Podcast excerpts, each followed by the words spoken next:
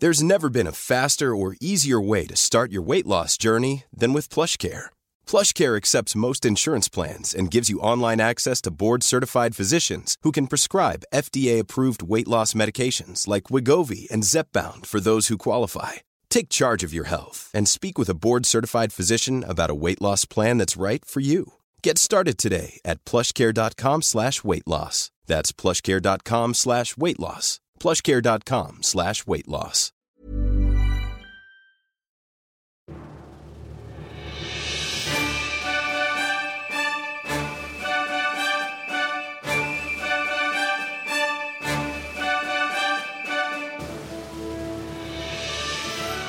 Hej och välkomna till Podd Royal, den kungliga podcasten som görs av Svensk Damtidning.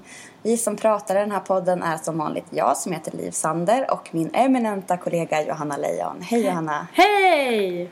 Idag är vi så himla glada, dels för att det har varit Nobel och för att vi har en gäst. Vår kollega och konkurrent, en person vi är väldigt förtjusta i. Johan T Lindvall från Expressen. Hej, hej. Hej Johan! Välkommen Johan! Tack. Nu har du släppt in i lejonens kula. Exakt, precis. Äntligen! Vi har ju väntat på att du ska komma hit. Ja. Vad fint ni har det här. Ja men tack! Mm, verkligen. Super, super fint. Vi sitter här på Svensk Damtidnings redaktion. Mitt inne i centrala Stockholm på Östermalm.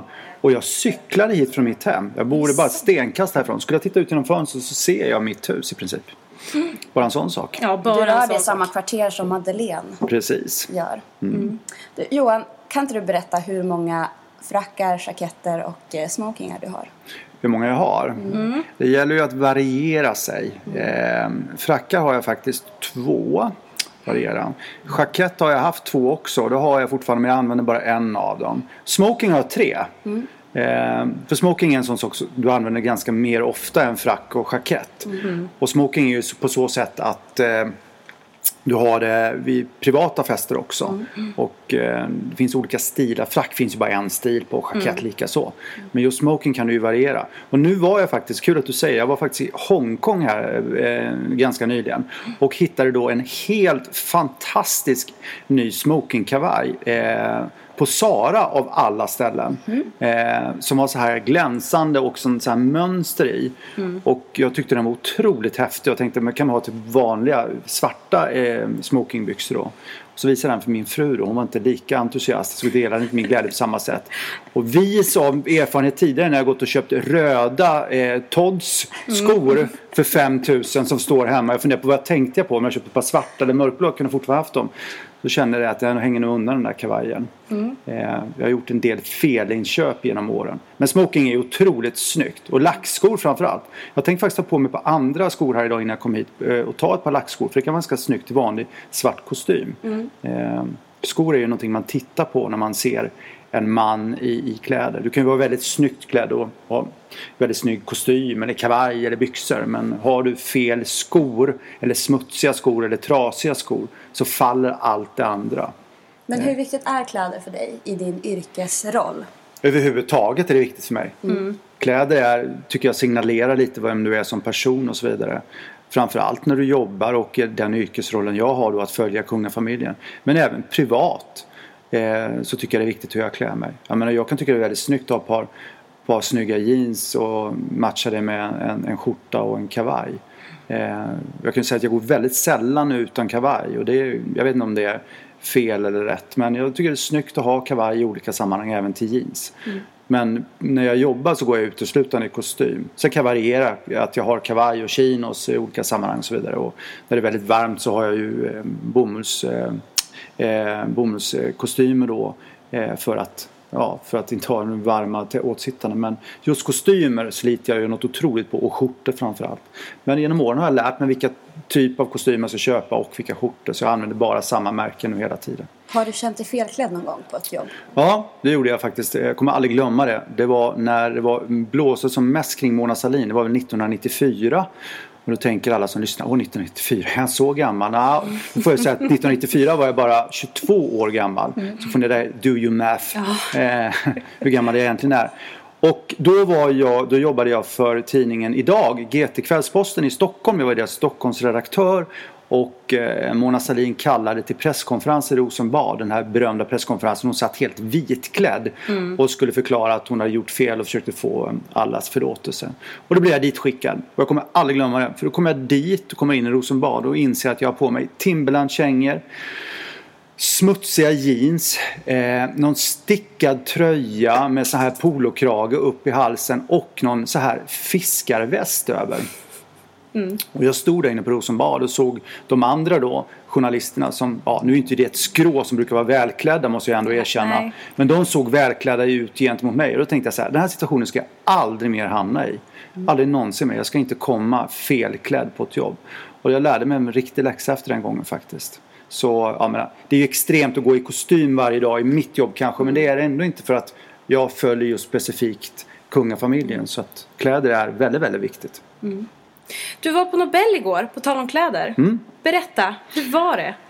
Nobel är ju Nobel, det är ju lite som vi brukar säga kungafamiljens ja, skolavslutning för året. Det är kungliga kungafesten för året.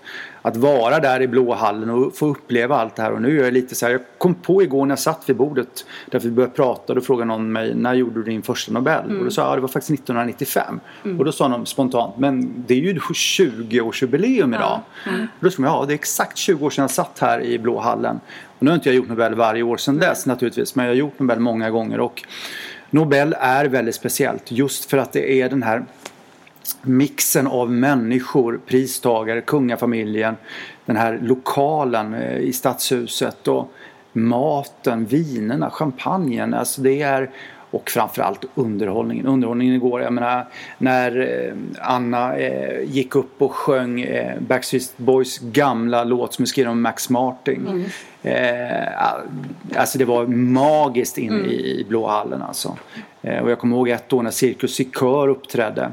När de hade ett eh, uppträdande, de liksom klättrade ner från väggarna in i Blåhallen. Det var också så här så stilla. Och också den här Gustav Sjöqvist heter de väl, kammarkör som uppträdde också.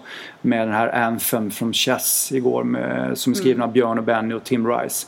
Det var också så här, wow, händer det här? De släcker ner och alla de här tända ljusen. Och den här Nobelservisen. Och, ja, och sen bara förrätten kommer in och varmrätten kommer in och man bara njuter. Vad var godast? Ja, efterrätten var out of this world. Det var något helt enastående. Hur smakar den? Nej, men alltså, det var lite roligt därför att förra året så var det också så att det var efterrätten som var smashing och det var samma kock det här eller dessertkock det här året. Så han har lyckats igen. Alltså, man har ju högst förväntningar på varmrätten. Att den ska vara så här wow. Och då började varm... Förrätten igår var ju då den här eh, piggvaran med löjrom. Och den var ju otroligt god. Skulle jag nu i efterhand få sätta betyg skulle jag sätta fem.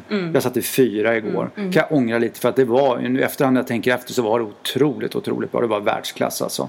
Men fyra satte jag igår. Sen kom varmrätten och då hade jag otroligt höga förväntningar. Och då var det kall filé, bland annat med någon potatiskaka. Och jag ska inte låta bortskämd på något sätt men det var Det blev lite så här med den här rödvinsskyn. Det blev väldigt stabbigt. Det blev så här oh, lite torrt och så vidare. Och, ja, sådär. Men så kom desserten. Och det var äh, det var ja, hela det och den kompositionen som man, man har sett bilder, man kan gå in och titta på nätet och titta tidningen och se bilderna på den. Alltså den kompositionen, de här färgerna och smakerna eh, ihop med det här dessertvinet som var till och det var, alltså, det var en otrolig kombination alltså. Eh, och har man möjlighet, jag vet att det är många restauranger som gör det här, man kopierar Nobelmenyn och serverar Nobelmenyn och det kostar en del men har man möjligheten då ska man verkligen göra det. Här är verkligen, de gör ju det på Stadshuset, man kan gå dit och äta och välja ett års meny då. Och då skulle jag välja årets meny eller 2010. 2010 rankar jag som den bästa någonsin jag varit på bröllopsåret. Då var det anka till förrätt. Jag älskar anka. Och den var helt fantastisk med en apelsinreduktion. Och sen så var det piggvar till huvudrätt. Och det var första gången man gjorde fisk som huvudrätt. Därför att det är över 1300 sittande gäster där inne. Och fisk vill man passa sig för att göra därför att det är så svårt att tillaga till så många människor. Men det, det, det, det var, ja, det är det bästa året någonsin, 2010.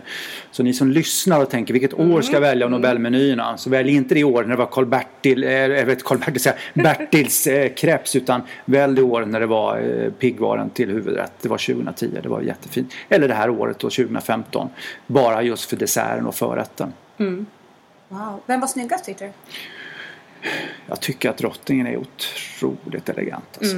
Det är alltså, vilken kvinna. Mm, verkligen. Ja, hon bär upp de här eh, diademet och igår hade hon ju eh, drottning Sofias diadem. Och jag, eh, det var det första jag noterade. Det var ju en annan person som alltid brukar ha drottning Sofias diadem för och det var ju prinsessan Lilian. Och det var ju faktiskt igår, 20 år sedan, eh, min första Nobelfest som jag sa tidigare, det var 20 år sedan jag bjöd upp Lilian på Nobelfesten. Gick fram till henne, på det var på den tiden kungligheterna dansade. Och eh, när middagen var klar på Gyllene salen gick jag fram till henne och så tog jag hennes hand och så frågade jag Lilian May I have a dance? Och då tittade hon på mig och så sa hon Oh dear no Johan, what would Bertil say? Ja.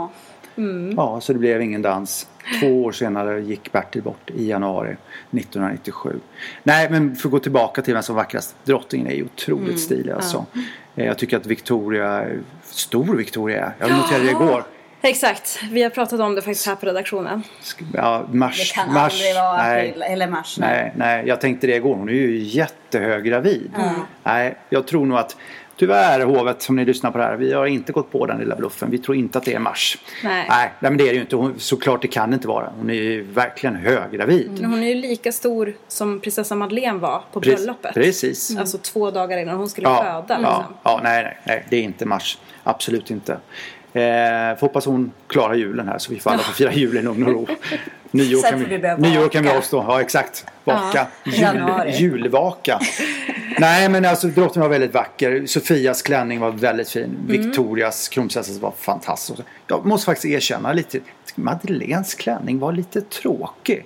Tycker att hon så Vi lite... älskade den. Jag tycker hon såg lite tantig ut om jag ska vara helt ärlig. Ja, jag förstår. Det är de klädda knapparna tror jag. Ja, som lite är lite tantig. Men Ja, jag jag, håller tyckte hon inte var med. helt... Madeleine, du har inte fyllt 40 snygg. än. Hon var så snygg tyckte jag. Ja, jag tycker att det var lite, lite tantigt om man får så säga så. Ögonen. Ja, jo. liksom- Jo, men det är ju, det är ju Madeleine. Det är ju fantastiskt. Men jag menar klänningen. Ja, som... Mm, ja, som Ja, sådan. Som sådan. Vad, vad skulle du säga var kvällens snackis? De gravida prinsessorna, Mm. såklart. Absolut. Utan tvekan. Eh, det var ju det stora samtalsämnet. Mm. Eh, att de är, vi har två gravida prinsessor och blir det en prins eller prinsessa och vem kommer föda först? Det vet vi ju att det blir ju med största säkerhet Victoria. Ja. Eh, och så vidare. Men det var också lite kul att notera igår då, för jag eh, pratade om det med mina bordsgäster att den dagen när Sofias barn som ligger i hennes mage Mm. blir myndig och går på sin första Nobelfest. Då kommer den pojken eller flickan att gå in före både Leonor och Nicolas i salen. Ja. Eh, därför att det barnet kommer komma före i tronföljden både Nicolas och Leonor. Så det är så lite fascinerande när man tänker på det. Tror du att det, det stör Madeleine på något vis? Nej, det tror jag inte. Jag tror Madeleine är, hon är, sånt kan hon sätta sig över. Hon bryr sig inte om sånt. Jag tycker att hon har ganska stort steg också åt sidan genom att flytta till London och så vidare. Och eh, jag tror att vi kommer se Sofia mycket, mycket mer aktiv i rollen som prinsessa än vad Madeleine kommer vara. Och jag tror att det är ett medvetet val. Jag tror bara att Madeleine tycker det är skönt att Sofia går in och fyller upp och gör det här. Det var ju som hon säger i Skavlan, Madeleine, och som jag skriver i min bok. Eh, i min biografi på Madeleine som inte riktigt har framkommit det är ju det att hon tycker inte om uppmärksamheten. Nej. Hon skyr uppmärksamheten i offentligheten. Hon är ju i själva verket, säger hon ju i Skavlan, väldigt blyg. Och det är ju den tesen jag slår fast i min bok att det- hon är den mest blyga personen i kungafamiljen. Man kan tycka att Carl Philip är väldigt blyg men Madeleine är ännu blygare. När man har en bild av henne så tror man ju att hon är en prinsessa som älskar att gå på röda mattan och de här blixtarna och alltihopa. Men så är det ju inte. Vad säger du om Skavlan då? Var, varför gör de det här, hon och Chris just nu då? Folklighet. Man ska göra Madeleine och Chris folkliga. Det här är ett steg i en mediaplan för att göra dem mer folkliga. Ja, Kommer det lyckas allvarligt? ja, jag vet inte, men alltså, vi har ju Victoria och Daniel. De är ju per automatik av folket folkliga. Sen har vi Sofia och Carl Philip. Carl Philip genom Helene och Sofia, hon är kvinna av folket. Det är också klart. Eh, och sen har vi Madeleine och Chris som är ett problem och har varit ett problem för hovet. Vad gör man då? Jo, man tar den största fredagsunderhållningen, Skavlan, säsongsavslutning. Myspys. Myspys. Ja men folk kommer ju sitta bänkade för att se det här Verkligen. och tycka att wow, det här är ju jättebra och hon öppnar upp sig och verkligen är ärlig. Och det är ju jättebra att man är ärlig och hon berättar här att hon skyr uppmärksamheten och alltihopa. Och, ja, nej, så det, jag tror att det är ett bra steg. Men du har fortfarande ett problem. Du har fortfarande en prinsessa som inte bor och verkar i Sverige. Du har en prinsessa som inte syns i den utsträckning hon borde göra. Eh, och vi har ju pratat om det där många gånger och jag menar i Norge så undkom man ju den här kritiken med Märta-Lis med att hon avsade sig hennes kungliga mm. höghetiteln. Mm. Inte prinsesstiteln utan hennes högliga höghetiteln och apanaget. Mm. Och då slipper man kritiken. Hej! Vi uppbär ingen apanage. Jag har ingen hennes kungliga högertitel. Mm. Alltså kan inte kritisera mig. Och jag tror att det kan komma till den punkten även med Madeleine. Man måste ta det beslutet att antingen är vi i Sverige och verkar här i Sverige. Och det kommer aldrig ske för att O'Neill kan inte sköta sina affärer från Sverige. Han kan inte vara skriven i Sverige. Rent skattetekniska skäl. Eh, och därför kommer de aldrig bo i Sverige inom närtid. Så att där kommer det nog bli ett problem. Och då räcker det inte att bara vara med i Skavlan. Det tror jag inte. Nej. Vad skulle du helst vilja att de pratade om i Skavlan? Om du fick drömma? Nej men jag vet ju vad de pratar om i Skavlan. Och det är ju inget speciellt. Jag skulle vilja veta vad, hur ser en vanlig dag ut för mm. dem? Mm. Men det kommer vi ju aldrig få veta. Eh, för så pass ärliga kommer de aldrig vara. De kommer aldrig berätta hur en vanlig dag ser ut. Eh, skulle jag också vilja veta faktiskt, hon har aldrig pratat om uppbrottet från Jonas Bergström. Mm. Det är någonting som, som jag saknar faktiskt. Och visst, man ska inte grotta ner sig gammalt. Men det skulle faktiskt vara väldigt, väldigt spännande att höra. Hur var de här åren, mm. de här månaderna? Det här otroliga sveket mm. hon utsattes för av Jonas Bergström. Mm. Eh, hur mådde hon? Ja, hon mådde ju jättedåligt ja, såklart. Ja, sjukskrev sig allting liksom. Ja, precis. Men mm. berätta nu, nu med mm. x antal år, över 2010 det här. Mm. Ja, berätta hur Chris kom in i hennes liv väldigt kort därefter mm. och alltihopa. Mm. Det hela den, det har man aldrig fått höra. Vilken mm. story alltså. Mm. Eh, det skulle jag vilja höra. Så det här vanliga myspyset, ja men det kan vi vara utan tycker jag. Vad säger du om Chris då? Jag är ju verkligen för pro Chris O'Neill. Ja, och alltid du är varit... hans fan. Ja. Nej, jag är inte hans fan. Tvärtom. Chris är mitt fan. ja. ja. Nej, men alltså, nej, men det är ingen som är någon annans fan. Eh, däremot så kan jag tycka att Chris är otroligt social. Väldigt eh, belevad och kan föra sig de här salongerna. Det är lite som jag kände igår. Att se honom på Nobel är som att han aldrig har gjort någonting nej. annat. Mm killen är ju född till det här. Alltså, han vet precis hur han ska föra sig. Koderna, allting alltså. Det är för att han har haft den uppväxten med privatskolor och alltihopa. Det får man tycka om man vill. Men han har vuxit upp i den överklassen och han vet precis hur man ska föra sig. Han har inga problem. Mm. Han kommer bli en jättebra representant för kungahuset om han bara får chansen. Och det tycker jag är lite så här synd att han gjorde det valet som inte Daniel gjorde. Att han inte tog prinstiteln. Mm. För hade vi haft Prince Chris, mm. eh, han hade kunnat gjort underverk mm. med kungahuset. Mm. Vilken, vilken fläkt det hade blivit. Mm. Det hade blivit lite Ernst mm. nere, i, nere i Monaco. Eh, ja, inga jämförelser i övrigt men, nej, men det hade varit kul. Nej, men jag gillar Chris, jag tycker han är jättebra. Han verkar ha gjort underverk med Madeleine också. Hon verkar jätte, jättelycklig med honom. Good for them eh, och eh, jättekul med barn. Jag tror att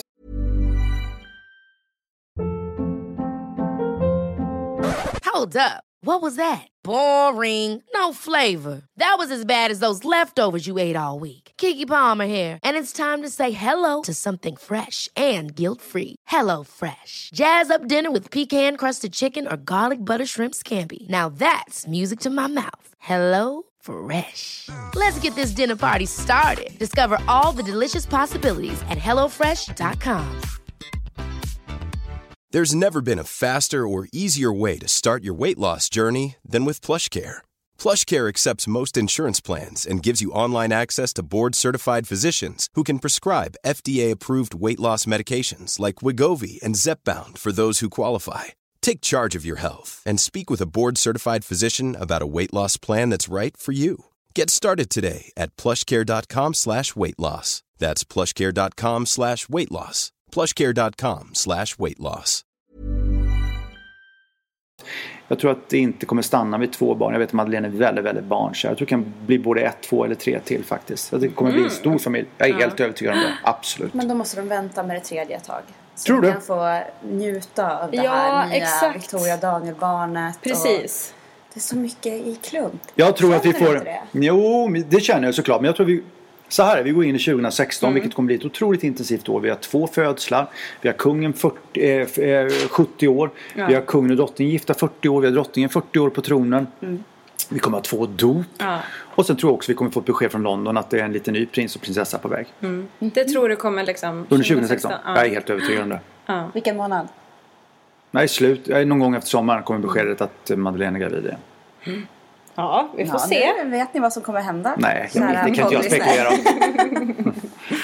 Ja men du Johan, när började du eh, bevaka kungafamiljen? När blev du hovreporter? Nej men alltså det var ju en ren, alltså hovreporter har jag varit på heltid sedan 2007 sedan jag och min familj flyttade hem från USA. Jag var stationerad i USA under flera år för Expressen som USA-korrespondent och gjorde täckte hela USA som arbetsfält och hade fantastiska år. Jag gjorde allting från orkanen Katrina. Jag var eh, första svenska reportern ihop med Stefan Åsberg på SVT in i Biloxi och New Orleans på morgonen.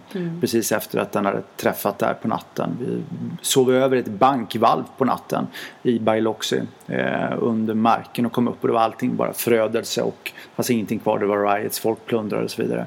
Och sådana starka minnen. Jag var med när Christer Fuglesang åkte upp i rymden. Uppskjutet och när han landade igen. Det var också helt otroligt att se Discovery gå upp i rymden från Cape Canaveral och, och även landningen var otroligt häftig. Man stod och väntade. De glidflyger ner från rymden. Och sen går de in genom eh, atmosfären då och eh, bryter ljudvallen två gånger. Så det bara smäller två gånger så ser man något vitt som kommer som är helt sönderbränt. Och Discovery som singlar ner. Jag var med på Mike Tysons comeback eh, i Washington. Träffade honom, var med honom en hel dag och fick höra om hans liv. Jag följde Annika Sörenstams jakt på LPGA, touren att ta den här Masters. Det var också helt otroligt. Likaså Parnevik, alla de tävlade. Kenny Bräckner gjorde comeback. Jag var hos Annika Östberg i fängelset utanför Los Angeles. I hennes cell. Eh, som första svenska journalist på flera år. Var med på den här rättegången i fängelset mot henne igen. De gjorde en rättegång var tredje år var inne i hennes cell där hon, hade, hon bodde under, under slafen inne i en cell och var hon och en annan kvinna. Och på väggen så hade hon ett, ett vykort med ett rött litet torp och det var sa hon att hon tittade på det varje dag och någon dag så skulle hon, visste hon att ska hon återvända till det här torpet och så blev det ju. Eh, Så jag upplevde ju otroligt mycket under de här åren i USA. Det var ju helt fantastiskt. Och sen kom jag hem till Sverige då och eh, började bevaka kungahuset på heltid 2007. Men, för att gå tillbaka. Det började redan 1995. När kronprinsessan Victoria blev myndig, hennes myndighetsdag jobbade jag på då som jag berättade tidigare på tidningen GT Kvällsposten, tidningen Idag. Och i och med att både jag och Victoria är 70-talister, ja, jag är 70-talist, jag är inte så gammal. Eh, så tyckte de att det var en bra idé att jag skulle åka och träffa Victoria. Så jag flög ner till Soliden på Öland och gjorde den första intervjun som Victoria någonsin har gjort med media eh, i trädgården på Soliden. Och eh, det var jag och en av de få reportrarna där, det var en tidig morgon och var där inne i flera timmar. Eh, och då var även kungen med och han var otroligt uppsluppen och eh, en otroligt bra stämning. Och det var en väldigt naken intervju med Victoria där hon var väldigt ärlig minns jag. Då hon första gången berättade om sveket från så kallade vänner. Om hur hon inte visste vilka hon skulle kunna lita på. Var de kompisar med henne för att hon var Victoria eller för att hon var kronprinsessa av Sverige och så vidare. Eh, så att det var en otroligt stark intervju. Och det här var i samband med att hon höll det här berömda talet i rikssalen till svenska folket. I den här kornblåa klänningen. De ställde sig riktade sig till sin far, kungen och till svenska folket. Och sen efter det så började jag följa Victoria och eh, de övriga familjen för GT Kvällsposten. Men så blev det också per automatik att jag rörde mig väldigt, ut, väldigt mycket ute i svängen eh, kring Stureplan och blev väldigt nära eh, vän med många i umgängeskretsen kring Madeleine, Victoria, Carl Philip och grundlade där på 90-talet, slutet på 90-talet ett otroligt kontaktnät som jag har haft användning av sedan dess. Eh, ja, de, vi var på samma ställen och samma klubbar och allting och så började Madeleine gå ut och Carl Philip gå ut och ja. Eh, så att där började det någonstans och sen har vi fortsatt därifrån och jag har haft det intresset och tycker det är otroligt intressant. Eh, en intressant familj att följa. Jag menar, det är lik, mitt jobb är ungefär som, eller det är likadant som att någon som följer statsministern då på heltid eller någon som är politisk eller någon som är ekonom, eh, eh, ekonomisk reporter så det är precis samma sak här. Att jag har ett specifikt ämnesområde. Ångrar du någonting du har skrivit? Om kungafamiljen? Ja, precis. Nej, alltså, nej, det gör jag inte. Alltså, jag, in, inte vad jag känner så här att jag kan gå och tänka så här, ja men det var dumt att jag skrev det eller det. Nej. Nej. det jag kan tycka lite så här i efterhand, man tittar på det lite i perspektiv, backspegeln, så var det ju det här Madeleine 2010. Det var ju otroligt traumatiskt för henne alltså. Eh, jag menar jag skrev ju om Victoria, hennes ätstörningar 97-98. Jag var ju över New York till och med och träffade henne. Eh, och när Daniel Kollert flyttade dit då för att stötta hennes dåvarande pojkvän. Så var jag där och träffade Daniel och jag kommer ihåg exakt var han bodde. Han bodde eh, på 57 gatan precis bakom Bloomingdales i en liten trea eh, som hans pappa då, hans styvfar. Göran Kollet, dåvarande VD med Swed, Swedbank då, eller Föreningssparbanken hette på den tiden, hade ordnat till honom. Där var jag eh, och eh, det var också så här känsligt. Hon var där för att vårda sin hästung och alltihopa. Men vi, då visade vi, eller jag visade en stor respekt och jag träffade Victoria, jag kommer ihåg i Central Park och hon sa det att jag skulle gärna göra en intervju med dig men det går inte, jag kan inte det för att det är en sån här situation, då kommer ju all annan media. Och då sa jag det, jag respekterar dig för det och så gjorde vi ingenting. Men just Madeleine 2010, det var ju, det var ju också väldigt, väldigt, väldigt jobbigt för henne och jobbigt för oss som hanterade det och skrev om det. För det här var ju en person som hade blivit lämnad, bedragen av den hon var förlovad med och skulle gifta sig med. Så istället för att se ut bröllopsklänning, vilket hon skulle göra samma period, så bröt hon förlovningen. Fruktansvärt. Och det var ju i första gången i modern kungahistoria som det här sker. Faktiskt. Verkligen. Men i och med att du följer samma personer nästan hela tiden, precis som vi gör, har du varit för snäll någon gång? Just för av hänsyn till att du ska träffa dem nästa dag och... Men det handlar ju om att ge och ta. Det handlar om att visa en hänsyn och respekt. Eh, man kan ju inte bara stövla in hela tiden. Utan man måste ju känna av och känna. Är det här rätt eller är det här fel? Det är jätteviktigt tror jag. För att kunna bygga ett förtroende och bygga en, en relation på lång sikt. Den som i familjen som är kanske då svårast på så sätt är ju kungen. För att han har varit med så många år. Och kanske har blivit bränd av media så många gånger. Så att han har väldigt förutfattade meningar. Så det är många barriärer man måste bryta igenom. Innan man kommer in till personen kungen. Och det tycker jag väl att jag har gjort några gånger. Att lyckas bryta ner de här barriärerna. Att han inser att man är där för att göra ett seriös bevakning i hans roll som statschef av Sverige. Får vi inte glömma heller. Han är statschef av Sverige. Det är därför vi följer honom. Och sen de här privata angelägenheterna det är ju bara en sidosak. Min primära uppgift är ju att skildra honom och drottningen i deras jobb som eh, statschef och drottning av Sverige. Känner du dig fånig någon gång i jobbet? Det kan ju vi känna. Verkligen. När, man, när jag står utanför en avspärrning i fem timmar och väntar på att någon ska komma förbi och man eventuellt får ställa en fråga, då kan jag känna mig ganska fånig. Ja, men jag verkligen... Jag, jag kan väl tycka det i början eller på... Ja, jo absolut. Men jag tror att jag mer och mer har köpt det att det ingår i jobbet. Just den här väntan. Att stå där och sen kan man stå där i x antal timmar. Och så slutar det med att de bara går förbi. Ja. Utan att ens kanske låtsas om en. Um, kommer ihåg när, eh, vem var det? Jo, det var Kristoffer Sedelund som gifte sig med Kryger. Eh, Charlotte Kryger ute på, i Sandhamn. I det här lilla kapellet där ute. Och då var jag där ute och då kommer jag ihåg att då gick jag från kapellet med Carl Philip och ställde frågor till Carl Philip från kapellet ner till Sandhamns Ja. seglahotell. Och det är ändå en promenad på 10 minuter. Ja. Han svarade inte på en enda fråga. Låtsades som att jag var luft vid hans sida just vid det tillfället. Och alla andra reportrar. Och då känner man så här. Hade jag gjort samma sak? Ja, kanske om jag var så trött på media i det här fallet. Då, för alla frågor, det bara kom frågor från media så gick bredvid honom hela tiden. Eller så kan man ha vänt på det, vilket jag tror jag hade gjort. Sagt så här, okej, vad vill ni veta? Jag svarar på era frågor nu i två minuter och sen hoppas jag ni kan lämna oss i fred. Och där är också jag har märkt på senare år att det har blivit bättre. Men det skulle kunna bli mycket, mycket bättre. Mediaträning i att möta media och så vidare. Hur man agerar. Verkligen. Det känns ju också som man kan få media på ens sida mer då också. Vad är ditt drömskop? Jag sa ju någon gång Victoria gravid. Ja. Det är många år sedan, men det var väl tror jag, jag blev intervjuad av tidningen Café någon gång och sa väldigt önskvärt, ja Victoria gravid var det då. Det var ju innan Estelle hade kommit till världen alltihopa. Eh, Tycker väl att de flesta, det är lite så här lite, man är så här lite så här bla, eh, blasé, ja men allting har gjorts så det har det ju inte. Nej. Nej men, eh, jag vet inte. Jag tror bara att om man tittar på 2016 så är det ju det är ju ett otroligt år vi går in i alltså. Verkligen. Med allting från kungen och drottningen firar 40 år som gifta och kungen 70 år och de här födslarna och alltihopa. Eh, jo men det hade ju varit kul att ha född en pojke, född, född en prins i morse. Och vara helt ensam om en sån nyhet såklart.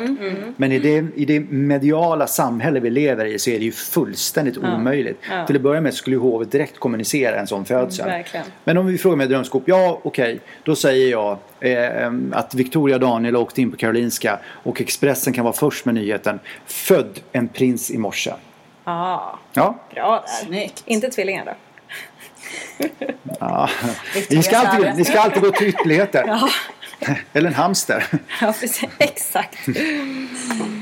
Ehm, vad ska vi säga mer? Ja, vilket är ditt bästa skop? Som du har haft? Nej men jag tycker ändå att alltså någon, någonting som toppar det mesta och sen kan man tycka om det här med, med förlovningar och bröllop och alltihopa. Men alltså när jag avslöjade att Victoria var tillsammans med sin personliga tränare. Det var så Det var så liksom out of the blue. Det var något helt overkligt, något helt otroligt att Sveriges blivande framtida drottning hade blivit tillsammans med sin personliga tränare från Ockelbo. Det var bara så här, bara, är det här verkligen sant? Och jag kommer ihåg när jag satt och skrev jag tänkte det här är helt otroligt alltså. Och när jag skrev det så förstod jag att det skulle få ett genomslag. Det här var ju 2002 men jag förstod ju aldrig att det skulle få ett sånt enormt genomslag som det fick. Eh, ja, sen hade vi ju eh, menar, Expressen förlovningen och alltihopa eh, och så vidare. Men, och jag hade förlovning med Madeleine och även Carl Philip och Sofia. Men just Victoria träffa sin personliga tränare i den rollen. Madeleine hade gjort det. Ja, om det hade varit så här, ja, bra nyhet. Men här pratar vi om liksom en drottning, en framtida drottning. Den är otrolig. Sen finns ju andra saker som kanske inte är li- lika. Jag menar, nej, jag skulle vilja säga att den är, den är, någon, den är verkligen, ja. Sen är det ju tråkiga saker. Det är aldrig kul att avslöja en sån nyhet som att Madeleine har brutit med Jonas, Nej. vilket jag gjorde. Att hon hade kastat ut honom från lägenheten. Det är ju inget roligt. Nej. Det är ju ingenting man skriver och tycker att det här är trevligt. Det är ju bara fruktansvärt tråkigt. Ja, det är ju likadant med Daniels eh, akuta njurtransplantation. Det var ju en likadan sak där också. Nej, då är det roligt att kunna förmedla en sån fantastiskt positiv nyhet som att Victoria hade blivit kär i, i personliga tränaren. Och han kom från Ockelbo Ja. dessutom. Det var inte någon Stockholmsstekare. Trodde du att de skulle gifta sig då? Nej, Jag tror det. nej aldrig. aldrig. Jag trodde aldrig att hon skulle lyckas driva igenom det. Nej. Jag var Men hur var han då i början när du... Väldigt skygg. Kommer aldrig glömma det. Eh, vi skulle publicera det här. Och jag åker hem till hans adress. Han bodde då på Bialsgatan 100 någonting. Precis uppe vid Roslagstull. Eh, vid den här korvmojen där uppe. Den här korvmacken eller vad det heter. Eh, och sitter utanför hans port och väntar. Och plötsligt kommer en liten röd bil. Typ en Honda Civic typ och parkerar. Eh, och ur kliver den här killen då som jag aldrig har sett tidigare. Men jag har ju passbild på honom så jag vet ju. Så ja, det är han. Med en golfbag. Då går jag upp, han går med golfkast, går upp så här bredvid. Hej, är det Daniel Westling? säger jag. Ja, det är jag. Hej Daniel. Och jag kommer från Expressen, jag heter Johan T Lindvall. Jag skulle bara vilja höra med dig en kommentar från dig angående att du är kronprinsessan Victorias nya pojkvän. Det var vårt första möte och det var hans första möte med media. Eh, Daniel fortsatte in i porten och sen såg jag inte Daniel mer den dagen. Eh, ja. Sen hade vi lite problem med vår relation i början, jag och Daniel kan man väl lätt säga. Så det blev lite så här mediala eh, genomslag som blev, blev liksom att han kanaliserade sin frustration på en person och det var väl mig då. Men idag är allting bra och vi har en jätte, jättebra relation och eh, eh, fantastiskt kul att de fick varandra. Jag trodde inte det i början. Jag trodde aldrig någonsin att Victoria skulle lyckas driva igenom det med kungen och drottningen. Och sen idag när de säger så här, ah, nej men det var aldrig något problem med kungen och drottningen. Ja, tjenare. Läs Johans bok. Ja, tack. Den finns i affären nu.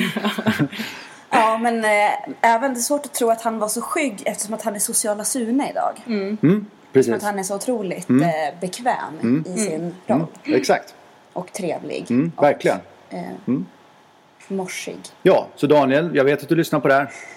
Det är jättebra nu. Ja, vad säger du Liv? Ska vi runda av? Ja, men jag har bara en fråga till. Ja. Eh, ditt namn, Johan T Lindvall. Mm.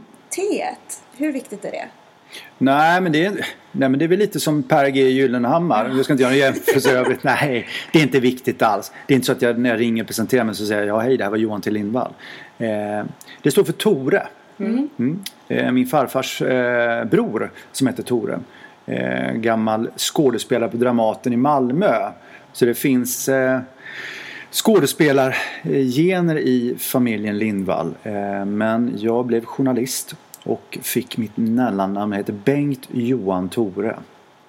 Jag tycker Tore är ett väldigt fint namn faktiskt. Mm, jättefint. Jag har en son som heter Alfred bland annat. Skulle jag få en son till eh, så skulle jag kunna döpa honom till Tore. Mm. Eh, väldigt fin. Ja, bra. Fick en bra idé här nu faktiskt. Ska jag framföra till min fru. Bra där. Verkligen. Jo, vi måste Ja. ju innan vi avrundar spekulera om namn Ja, på de två kungliga absolut. bebisarna. Ja, ja. Och vet ni varför jag vill göra det för? Nej. Därför att jag är helt övertygad om att blir det en pojke Bertil. Ja, såklart. Bertil är givet. Mm. I båda fallen. Även bland Carl Philip och eh, Mm. Daniel Victoria. Men jag tror att vi har Karl Johan kommande. Mm. Mhm. Absolut. Och då betyder det att Johan, moi, Ja, kommer blir- komma in i kungahuset. Just det! ja. Och då tycker vi avslutar det här med de små orden. Exakt. Johan. Ja. Ja, Tack för att du kom Johan T Lindvall. Fantastiskt att ha dig här. tack. Yes. Ehm, Trevlig jul! ja, god jul. Ja. Kul. Alla lyssnare. Och, och köp Svensk Damtidning. Ehm, En riktigt god jul på er som Chris säger i, eh, I Skavlan, I, i Skavlan ja. Ja, och följ vår kungliga bevakning. ja, eh, på Instagram. och på svenskdam.se. På Facebook. Ja. Och även i Expressen, Johan till Lindvall. Det också. Och Köp Johans Johans böcker. Ja. Ha det bra. Ha det bra. Hej, hej. Tack, hej. Ever catch yourself eating the same flavorless dinner three days in a row? Dreaming of something better? Well, HelloFresh is your guilt-free dream come true, baby. It's me, Gigi Palmer. Let's wake up those taste buds with hot, juicy pecan-crusted chicken or garlic butter shrimp scampi. Mm. Hello Fresh. Stop dreaming of all the delicious possibilities and dig in at HelloFresh.com. Let's get this dinner party started.